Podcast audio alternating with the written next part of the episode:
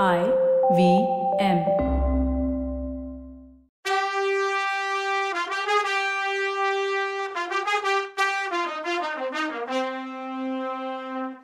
வணக்கங்க. நான் கவிதா பேசுகிறேன் வெல்கம் டு கதை பாட்காஸ்டின் Ponniyin Selvan episode number sixty eight. இந்த கோட்டை ஒரு புதிர் மாதிரி. நீ போக மாட்டேன்னு சொல்லிட்டு தப்பிச்சு போக ட்ரை பண்ணா இங்கிருந்து உன்னால போகவே முடியாது. இங்கே திரும்ப திரும்ப சுத்திட்டு இருக்க வேண்டியதுதான் நந்தினி வந்தியத்தேவனை பார்த்து. தேவி இந்த கோட்டை அப்படின்னு கேட்டான் வல்லவன். ஒரு காலத்துல சோழ நாடு பல்லவர் ஆட்சியில இருந்தது. அப்போ இங்கே கோட்டையும் அரண்மனையும் கட்டினாங்க. அப்புறம் பாண்டியர்கள் இதை ஆளும்போது இந்த அரண்மனையில வாழ்ந்தாங்க. விஜயாலய சோழன் காலத்துல இங்க பெரிய யுத்தமே நடந்தது. கோட்டை ஃபுல்லா அழிஞ்சிடுச்சு. ஆனா அரண்மனையில பாதி தான் அழிஞ்சது. மிச்சம் இறக்க இடத்துல தான் நாம இருக்கோம். இந்த கோட்டைய பல்லவராயன் கோட்டைன்னும் பாண்டிராயன் கோட்டைன்னும் சொல்லுவாங்க. ஆனா நல்லா வழி தெரிஞ்சவங்களாலேயே இங்க உள்ள வந்துட்டா வெளியில போக முடியாது. என்ன சொல்றீங்க நீங்க? எப்படி போக போறீங்க? நீங்களேவா இல்ல அப்படின்னு கேட்டா நந்தினி. இல்ல தேவி இல்ல. வழி கண்டுபிடிச்சு போறதுக்கெல்லாம் நேரமே இல்லை. என்னை கூப்பிட்டதுக்கு வேற காரணம் ஏதாவது இருக்கா என்ன? வேற ஏதாவது இருந்தா சொல்லுங்கன்னா அப்படியா? நீங்க கேட்கறதுனால சொல்றேன். பறக்கிற குதிரை ஒன்று வேணும். உங்களால கொண்டு வர முடியுமா? அப்படின்னு கேட்டா நந்தினி. வந்தியத்தேவனுக்கு ஒண்ணுமே புரியல. அரேபிய குதிரையை சொல்றீங்களா தேவி? அப்படின்னு கேட்டான். இல்ல இல்ல. என்னால அந்த குதிரை மேலெல்லாம் ஏறவே முடியாது. நான் பூமியில கால் வச்சு ஓடுற குதிரைய சொல்லல. ரெக்கையை விரிச்சு பறக்கிற குதிரையை சொன்னேன். அந்த மாதிரி குதிரை இருக்குன்னு கேள்விப்பட்டிருக்கேன். அதை கொண்டு வர முடியுமா அப்படின்னு கேட்டான் எதுக்கு ஸ்ட்ரைட்டா சொர்க்கத்துக்கு போக போறீங்களான்னு கேட்டான் வல்லவன். சொர்க்கத்துக்கு போகலாம் விருப்பம் இல்லை. அப்படி புண்ணியம் ஒன்றும் நான் செய்யவும் இல்லை. பாண்டி நாட்டில் புல் பூண்டு கூட முளைக்காத பாலவனத்தில் மொட்டை பாறைங்கள்ல சில முழைகள்னு சொல்கிற ஜைனர்கள் தவம் பண்ணுற இடங்கள் இருக்குது பறக்கும் குதிரை கிடைச்சா அந்த இடத்துக்கு போகலான்னு இருக்கேன். அங்கே இருந்து இலங்கைக்கு போகலான்னு இருக்கேன். இலங்கையில மலையும் மரங்களும் காடுகளும் இருக்குமா? இங்க சோழ நாட்டுல எரும மாடுக எவ்வளோ இருக்கு? அதே மாதிரி மந்த மந்தையா யானை இருக்குமா? இன்னும் குளிர் நாடுகளுக்கு போய் பனி படர்ந்த மலைகளை பார்க்கணும் சூரியன் அந்த மலைகளில் உதயமாகிறத பார்க்கணும் பனி பாறைகளில் குதிரையில ஏறி நடந்து போகணும். பாலைவனத்தில் சுடு மணல்ல நடக்கணும்னா. தேவி பறக்கிற குதிரையெல்லாம் நான் கொண்டு வர முடியுமான்னு தெரியல. ஆனால் இலங்கைக்கு படகுல ஏறினா போய் சேர்ந்துடலாம். அந்த வழி எனக்கு தெரியாததில்ல. ஆனா எனக்கு கடலை பார்த்தாலே பயம். கப்பல்ல ஏறுறதுன்னா பயம். நதியில போகும்போது படகு அசைஞ்சாலே பயம். நீங்க கிளம்புங்கன்னா. தேவி வேற ஒன்றும் இல்லையான்னு திரும்பி கேட்டான். ஏதாவது நீங்க என்கிட்ட சொல்லணும்னா சொல்லுங்க வல்லவரே அப்படின்னா. இல்ல ஒரே ஒரு கேள்வி மட்டும் கேட்கணும். நீங்க கொஞ்ச நாளைக்கு முன்னாடி இலங்கைக்கு வரல? அனுராதபுரத்துல தெருவுல இருட்டுல தனியா நின்றுட்டு இல்ல? அப்படின்னு கேட்டான். இல்லவே இல்லை. பெரியவர் அரண்மனையும் காவலையும் மீறி நான் எங்கேயாவது போக முடியுமா? உங்களுக்கு ஏன் இப்படி ஒரு சந்தேகம் வந்துச்சுன்னு கேட்டா நந்தினி. தேவி இலங்கையில கொஞ்ச நாளைக்கு முன்னாடி நான் உங்களை பார்த்தேன். இல்லனா உங்களை மாதிரியே இருக்க ஒருத்தரை பார்த்தேன். பறக்கிற குதிரைன்னு எல்லாம் சொல்றீங்களே ஒருவேளை அந்த குதிரை உங்ககிட்ட இருக்கோ? அதில் ஏறி வந்தீங்களோன்னு நினச்சேன். ஆனால் அங்கே வந்தப்போ நீங்கள் இப்படி அலங்காரம் எல்லாம் பண்ணியிருக்கல. தலைவெறி கோலமாக இருந்தீங்க. அந்த அம்மா நீங்கள் தானேன்னு கேட்டான் ஐயா அது நான் இல்லை. நீங்க சொல்ற அம்மா வாயை திறந்து பேசுனாளா? அப்படின்னு கேட்டா. இல்ல இல்ல. ஜாட மாடையா தான் பேசினா. உங்களுக்கு மந்திரவாதியோட எல்லாம் பழக்கம் இருக்கா? அதனால நீங்க அங்க அப்படி வந்தீங்களோ? அப்படின்னு கேட்டான் நந்தினி கொஞ்ச நேரம் எங்கேயோ பார்த்துட்டு இருந்தா. எனக்கு உதவி செய்யறதா சொன்னீங்க இல்ல? அப்படி ஏதாவது இருந்தா எப்பயாவது அந்த ஊமஸ்திரிய திரும்பி பார்த்தா அவளை பிடிச்சிட்டு வந்து என்கிட்ட கொடுங்க. அது முடியலனா என்ன அவகிட்ட அழைச்சிட்டு போங்கன்னா. கொஞ்ச நேரத்துல அவன் மறுபடியும் முல்லையாத்தங்கரையில இருந்தான். அவன் குதிரையும் அவன் பக்கத்திலேயே நின்றுட்டு இருந்தது. அவனை கூட்டிட்டு வந்தவங்க சடார்னு காணா போயிட்டாங்க. தேவராளனை கூட காணோம். மெதுவா குதிரை மேல உட்காந்து போயிட்டு இருந்தான் வல்லவன். ஒரு ராத்திரி ஃபுல்லா பிரயாணம் பண்ணான். அடிக்கடி வானத்தை பார்த்தான். அந்த வால் நட்சத்திரம் வேற அவனை ரொம்ப டிஸ்டர்ப் பண்ணுச்சு. இதெல்லாம் சுத்த மூட நம்பிக்கைன்னு ஒதுக்கிட்டு போக முடியுமா இல்லையான்னு அவன் மனசுக்குள்ள சாலமன் பாப்பையா உட்காந்து பட்டிமன்றமே நடத்தினார். நந்தினியோட நினப்பும் வந்துட்டே இருந்தது. அவ சொல்லி இருந்த ஒரு ஒரு வார்த்தையும் ஞாபகம் வந்துச்சு. மொத தடவை அவளை பார்த்தப்போ வந்த அருவருப்பு ஒரு பிடிக்காத உணர்வு இப்போ அவனுக்கு இல்லை. ஏதோ ரொம்ப கஷ்டப்பட்டவ அவன்னு ஒரு அனுதாபம் வந்தது அவ மேல. ஆனா அவ யாரு? என்ன வேணும் அவளுக்கு? அவ ஹிஸ்டரி என்ன? இதெல்லாம் ஒரு மர்மமாவே இருந்ததுனால ஒரு கோபமும் வந்துச்சு அவ மேல. அப்படி ஒரு அழகோட அவகிட்ட ஒரு மாய சக்தி இருக்கு அப்படின்னு நம்ப தோணுச்சு.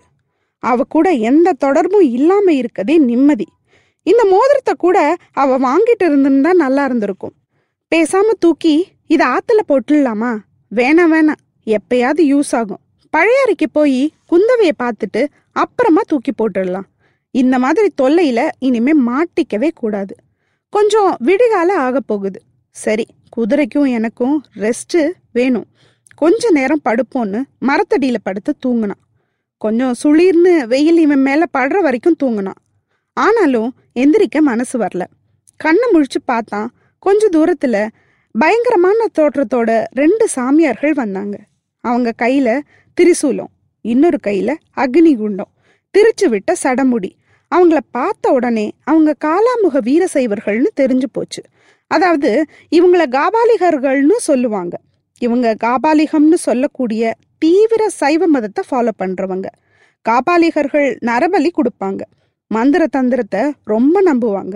இன்னும் ரொம்ப நம்ம யோசிக்க கூட முடியாத விஷயங்களை பண்றவங்க. இவங்க மதத்தை சாக்தம்னு கூட சொல்லுவாங்க.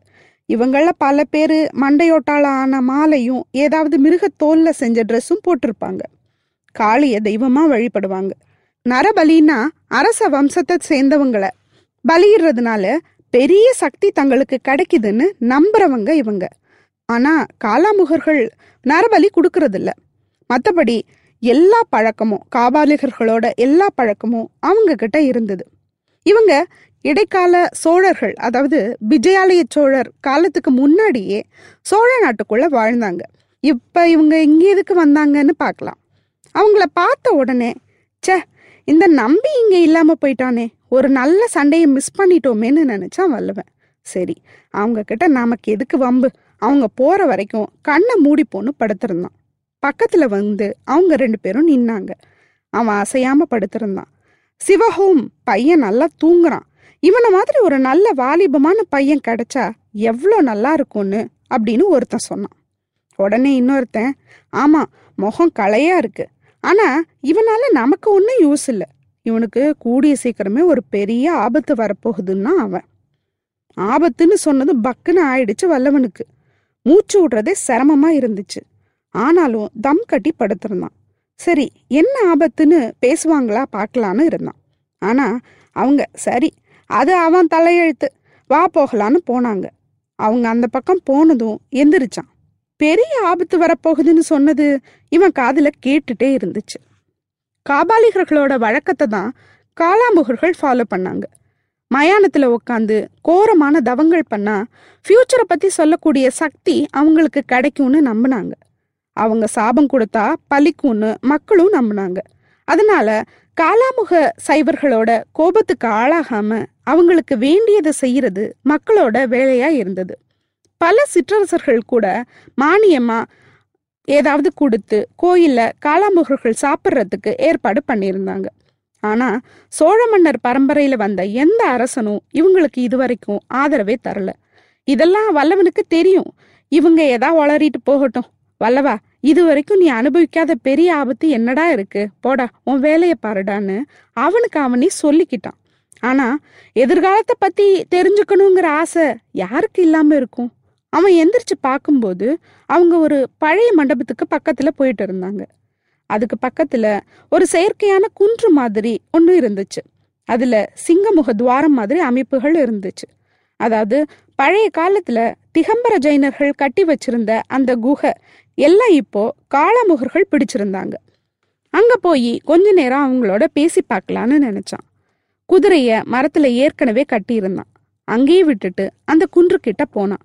குகையோட மறுபக்கத்துல நின்னு காளாமுகர்கள் பேசிட்டு இருந்தாங்க. அவங்க என்ன பேசுறாங்கன்னு ரொம்ப லேசா தான் கேட்டுச்சு. ஒருத்தர் சொன்னார் அந்த பையன் பொய் தூக்கம்லாம் இல்லை போல உண்மையா தான் தூங்குறான் போலன்னு. இன்னொருத்தன் அது எப்படி சொல்றேன்னு கேட்டான். பொய்யா தூங்குறவங்க யாரா இருந்தாலும் ஆபத்து வரப்போகுதுன்னு சொன்ன உடனே அதை தெரிஞ்சுக்க விரும்புவாங்கன்னு சொன்னார்.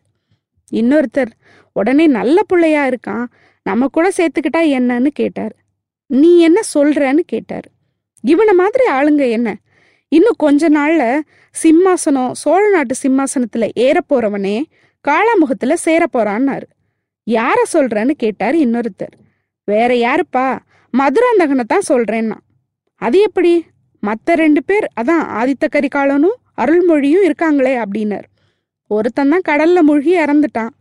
இன்னொருத்தன் காலம் நெருங்கிட்டே இருக்குன்னார். இதை கேட்டதும் வல்லவனுக்கு மூச்சு கூட விட முடியல. எப்படி சொல்றாங்க ஆதித்த கரிகாலரை போய்? ச்சே எனக்கு ஒன்று தெரிஞ்சுக்க வேணாம். பழையாறைக்கு போய் குந்தவிட்ட சொல்லிட்டு காஞ்சிபுரத்துக்கு போயிடலாம். எல்லாருக்கும் மேல எனக்கு முக்கியமானவர் என் முதலாளி தான். அவரை எத்தனை சூழ்ச்சிகள் ஆபத்துகள் பக்கத்திலே காத்துட்டு இருக்கு. இந்த பாழா போன பல்லவன் கூட இளையராணி வலையில விழுந்துட்டான். ஆதித்த கரிகாலர் எந்த காரியத்தையும் எடுத்தோம் கவுத்தோன்னு செய்வார் வேற. அதனால எப்போ எந்த ஆபத்து வரும்னு சொல்லவே முடியாது. அவர்கிட்ட போய் அவருக்கு பாதுகாப்பா இருக்கிறத விட நமக்கென்ன இங்க வேலை? வழியில ரெஸ்ட் எடுத்து டைம் பாஸ் பண்றது தப்பு. சத்தம் போடாம திரும்பி போய் குதிரையில ஏறி கிளம்பிட்டான். காளாமுகர்கள் நிக்கிற இடத்த கிராஸ் பண்ணும்போது அவங்க வெறிச்சு பார்க்கறது தெரிஞ்சது. ஒரு முகத்தை மட்டும் எப்பயோ பார்த்த மாதிரி இருந்தது. ஆனா அதை யோசிக்கலாம் அவனுக்கு டைமே இல்லை. வழியில ஜனங்க ஒவ்வொரு கிராமத்திலையும் கூடி நின்னு பேச ஆரம்பிக்கல. இளவரசர் கடல்ல மூழ்கின செய்தி இன்னும் இங்க வந்து சேரல போல. அவங்கவங்க வேலையை பார்த்துட்டு இருந்தாங்க. இந்த செய்தி பழையாறை போறதுக்குள்ள நாம போய் அங்க சேர்ந்துடணும். அது நமக்கு முன்னாடி அங்க போனா என்னென்ன நடக்குதுன்னு சொல்லவே முடியாது. குந்தவை கூட கொஞ்சம் யோசிப்பா நம்புறதா வேணாமான்னு. ஆனா இந்த வானதி உயிரையே விட்டாலும் விட்டுடுவா. இதை நினைச்ச உடனே அவன் உடம்பு பரபரப்பாயிடுச்சு. அவன் அவசரம் அவன் குதிரைக்கு தெரியல. புதுசா லாடம் அடிச்சதுனால கொஞ்சம் வேகமா அதால ஓட முடியல. கடைசியா ஒரு வழியா மதிய நேரத்துல பழையாறை கோட்டை சுவரை பார்த்தான். அந்த கோட்டை வாசல்ல துர்கையம்மன் கோயில் தெரியுது. ஆனா உள்ளே எப்படி போறது? ஏதேதோ யோசனை வந்தது. ஆனா நடக்குமான்னு தெரியல. பண முத்திர மோதிரம் இங்கே எடுப்படவே படாது. முன்னாடியே அந்த மோதிரத்தோட ஒருத்தன் வருவான்னு வந்தா புடிங்கன்னு கட்டளை வந்தாலும் வந்திருக்கும். கேட்கவே வேணாம். விசாரணையே இல்லை. டைரக்டா உள்ள தூக்கி போட்டுடுவாங்க. குந்தவையை பார்க்கறதுக்கு முன்னாடி எதுலையும் மாட்டிக்க வேணாம். இவன் கோட்டை வாசல்ல நின்று யோசிச்சுட்டு இருக்கும்போது வேற பக்கம் இருந்து ஒரு கூட்டம் வந்துச்சு. ஒரு தங்க ரதம் நடுவுல பரிவாரங்களோட வந்துச்சு. இது யாருன்னு பார்த்தா அட நம்ம மதுராந்தகர். அவனுக்கு தான் தெரியுமே கடம்பூர்லேயும் அரண்மனை பொக்கிஷ பாதாள அறையிலையும் பார்த்துருக்கானே. இவரை காக்கா பிடிச்சா உள்ளே போயிடலாமா? டக்குன்னு ஒரு ஐடியா வந்தது. குதிரையை வேகமாக ஓட்டிட்டு அந்த பரிவாரத்துக்கிட்ட போனான். கிட்ட போனதும் குதிரை மேலே ஏறி நின்னான். அபாயம் அபாயம்னு அவரை பார்த்து கத்துனான். என்னது இது? ஏன் இப்படி கத்துறான்? பிடிச்சி உள்ள போட போறாங்க. தெய்வமே குந்தவையை எப்படி பார்க்க போறான்? அடுத்த எபிசோட்ல பார்க்கலாம். அது வரைக்கும் நன்றி வணக்கம்.